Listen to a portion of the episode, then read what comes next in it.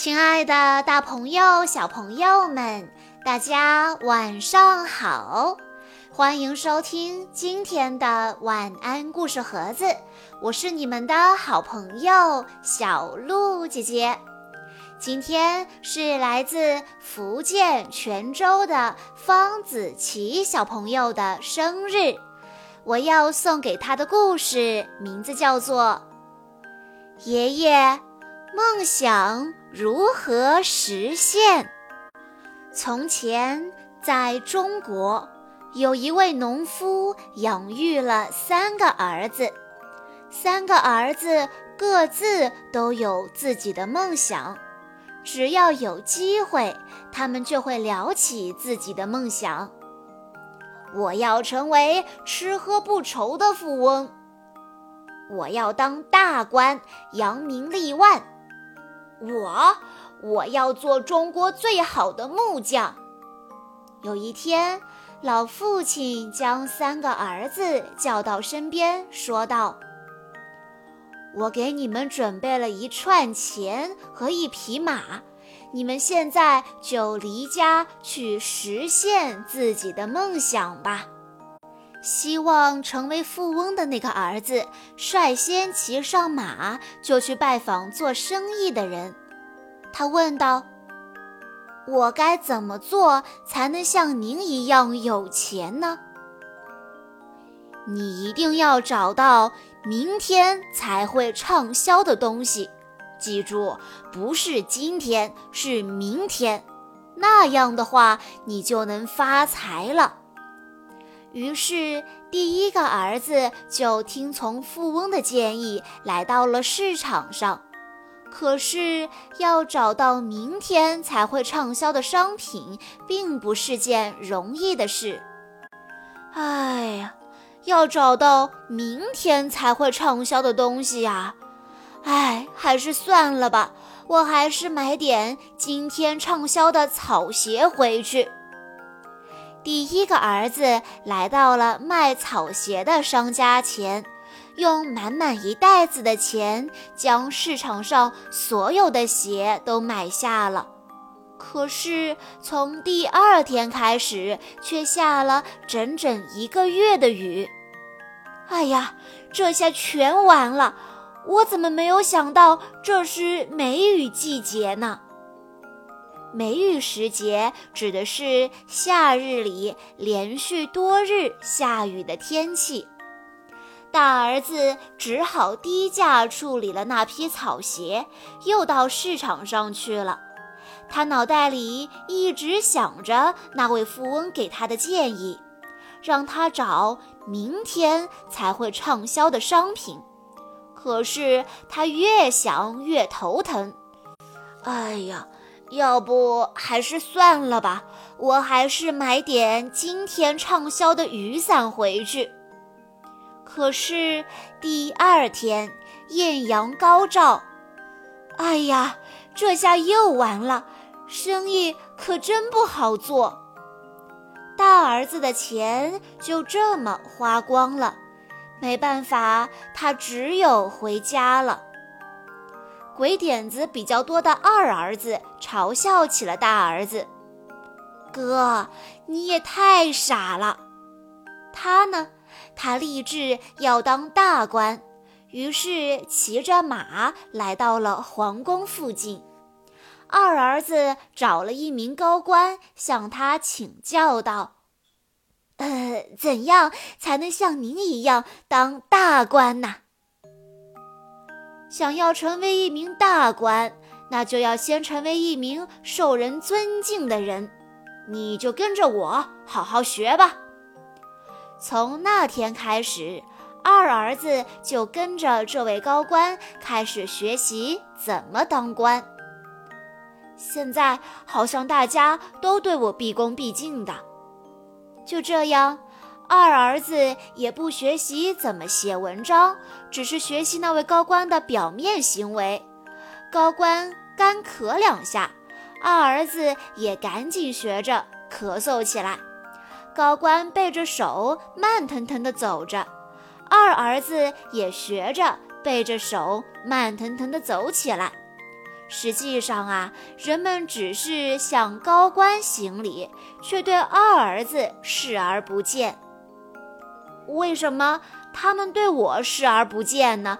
为什么他们不向我行礼呢？难道是因为着装不同？二儿子随后也购置了贵重的衣服和鞋子，将自己好好打点了一番。于是，人们也开始向二儿子行礼了。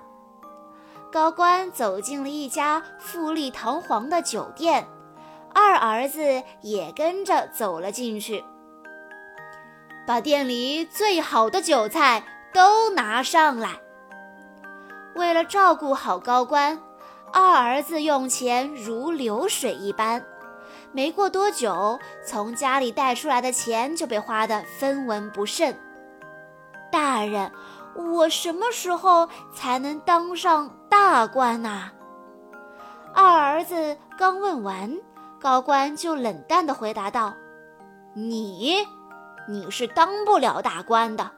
我让你学习怎样成为一名受人尊敬的人，你却只学一些皮毛功夫。”写文章这样的真功夫一点儿也不学。高官说完就拂袖而去。二儿子没有其他办法，只好边哭边朝家里跑去。现在只剩下小儿子了。老父亲担心地问道：“你的兄长们都没有实现他们的梦想，你能成功吗？”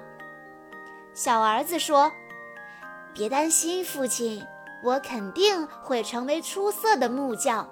木工活是非常有意思的，光听见锤子、锯子的声音，我的内心就非常的激动。”小儿子说完后，就骑着马朝着雾气缭绕的云雾山奔去。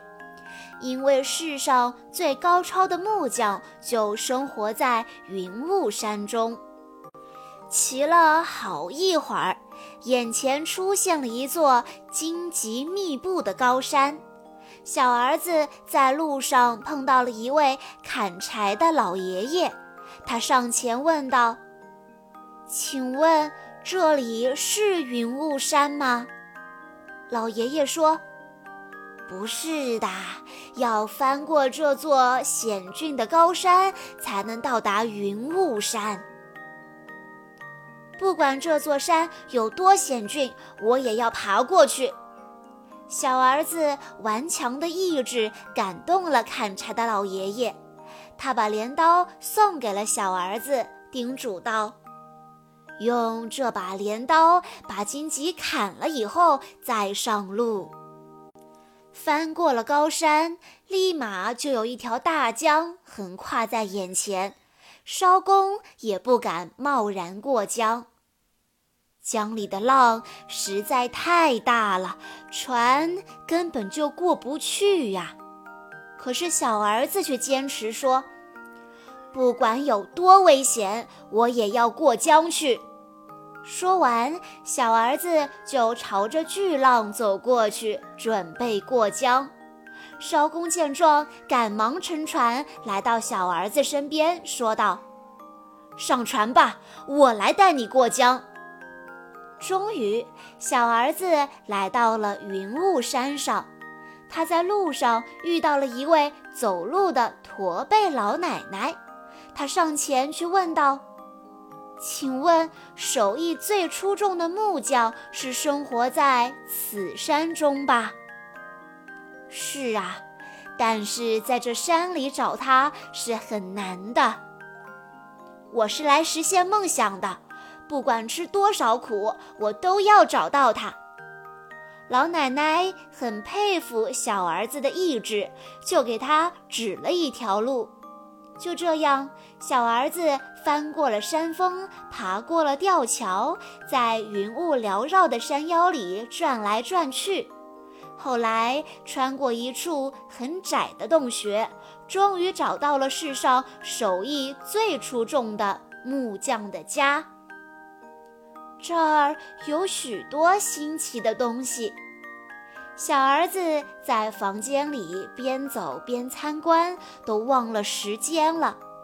这时，一位两眼炯炯有神的老爷爷走了过来，大声问道：“你怎么可以贸然走进别人家里，偷看这些贵重的东西呢？”小儿子连忙跪下行礼，嘴上说道。我来此处拜见您，是想成为一名出色的木匠。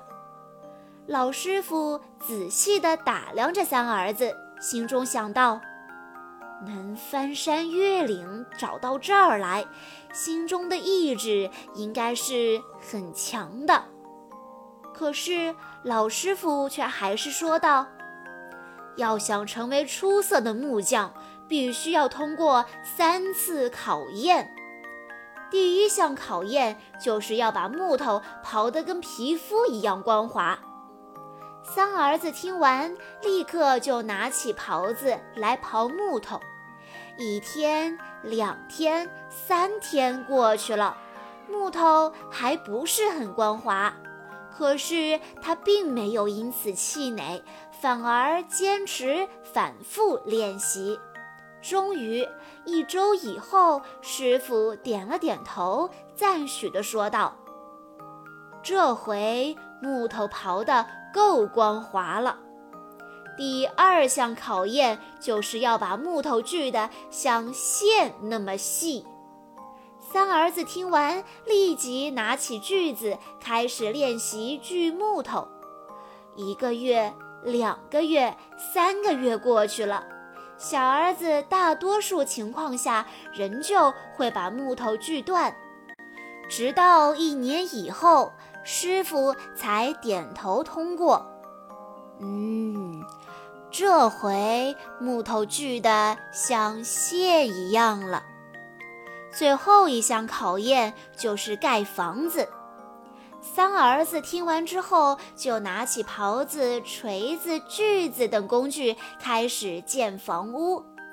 一年、两年、三年都过去了，可是师傅还是在一直找茬。不是说大梁歪了、木板咯吱作响，就是说窗户斜了之类的。然而，小儿子一句牢骚也没有，只是不停地拆，不停地建。就这样，十年过去了。这一天，老师傅把三儿子叫到身边，亲切地说道：“现在可以了，你出去给其他人打家具、建房子吧。这把椅子真漂亮。”这房子肯定是越住越安全，越住越牢固。